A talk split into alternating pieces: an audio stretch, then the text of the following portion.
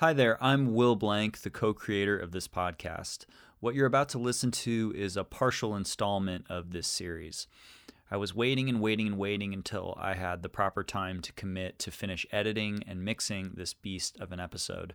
I've been using Pro Tools for the first time and was finding it much more difficult to use than Adobe Premiere, which is what I edited the first episode on. Ultimately, I feel like it's better for me to just go ahead and release what I've already done than to just let it sit on my hard drive. It would motivate me to complete this episode if I could hear from you, the person listening, that you're enjoying the show and would like to hear the conclusion of the episode. These things are so time consuming to make, and while I enjoy the process of learning, there have been other things in my life that I've been giving priority. So, if you're enjoying it and you want me to continue making this, it would be really helpful for me if you could either write the podcast a review or send me an email at will at willblank.com. That's W I L L B L A N K. And just tell me your thoughts. That said, I hope you enjoy, and let's start the episode. Lynk charged at the soldier with all of his might. Ah! He raised his sword, but not before. Ah! The super soldier swung his mace hard and struck Lynk's sword, sending it skipping across the cobblestone. Lynk stumbled backwards, scrambling away as the soldier readied his weapon for another attack. Surrender.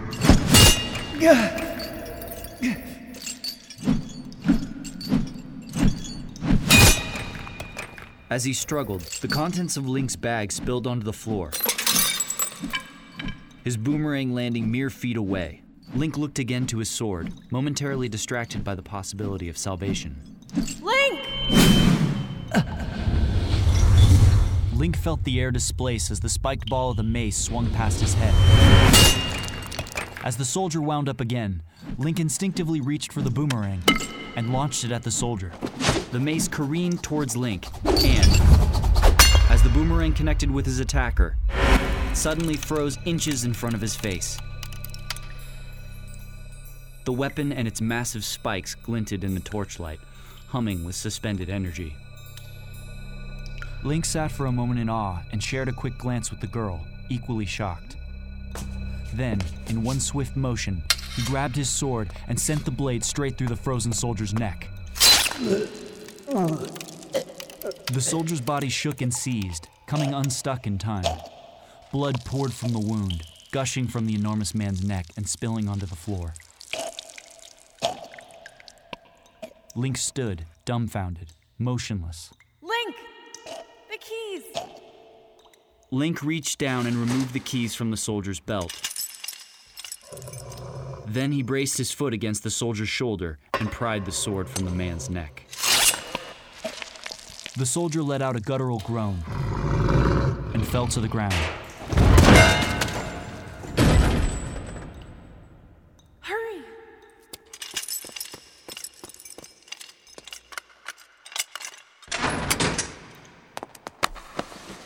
Thank you. Zehlda hugged Lynk tightly. He was taken aback by this stranger's embrace, but he quickly came to realize this was the king's beautiful daughter, Princess Zehlda. He recognized her from the palace parades. Though he had never met her before, he felt as if he knew her. I'll explain, but right now there's no time. We need to get to the sanctuary. She gathered up her dress, tearing at it to allow for easier movement. Follow me. There's a passageway through the throne room. She grabbed Lynk by the hand and dragged him through the cell door. Lynk caught a glimpse of the soldier's huge, limp body as he exited, still in disbelief that he had felled such a behemoth. Zehlda moved through the hallways of the dungeon with a confident familiarity. Lynk struggled to keep up. As they passed through the many chambers of the ancient castle, from a height he could see the soldiers robotically patrolling their routes. Zehlda stopped for a moment, watching. Lynk could see heartbreak in her eyes. She hardened and they moved forward. Together they crossed into a hallway, ascending toward the ground floor, and stopped suddenly. They could hear the footsteps of an approaching soldier. Zehlda pulled Lynk into an alcove, and they waited for the soldier to pass.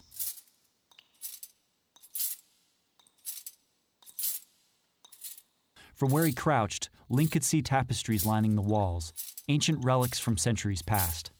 He could see the faded outlines of a princess and a young boy dressed in earthen tones, kneeling before her with a sword.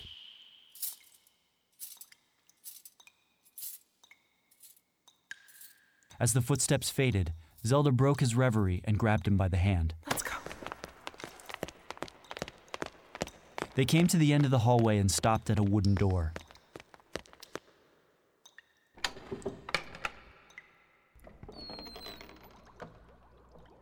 Zehlda carefully peered inside. She signaled to Lynk.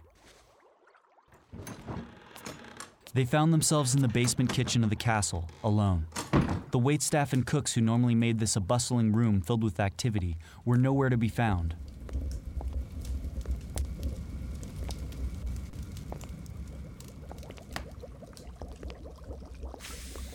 Cauldrons of soup sat on the stoves unattended, their contents boiling over and reducing to a charred paste.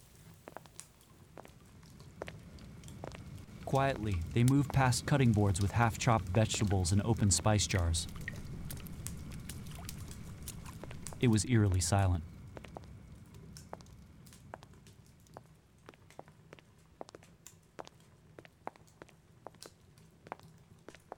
Ah! Lynk recovered and followed Zehlda up old stone steps into the dining hall.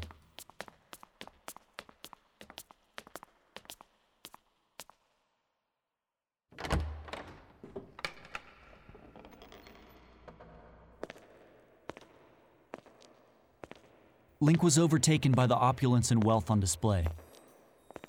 Gilded cutlery and crystalline glassware lined the table, which looked like it was set for a massive celebratory feast. He picked up a spoon and examined it, never having seen such precise metalwork. He moved along the table, which seemed to stretch on forever.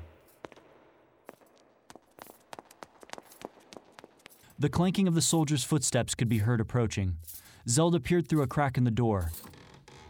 From her vantage point, she could see the soldiers patrolling the main halls. She watched as a soldier came to the end of the hallway, stopped, then stiffly turned to come back the other direction. His movements were stilted, as if being controlled by an unseen force. As he passed, Zehlda gestured to Lynk. Come with me.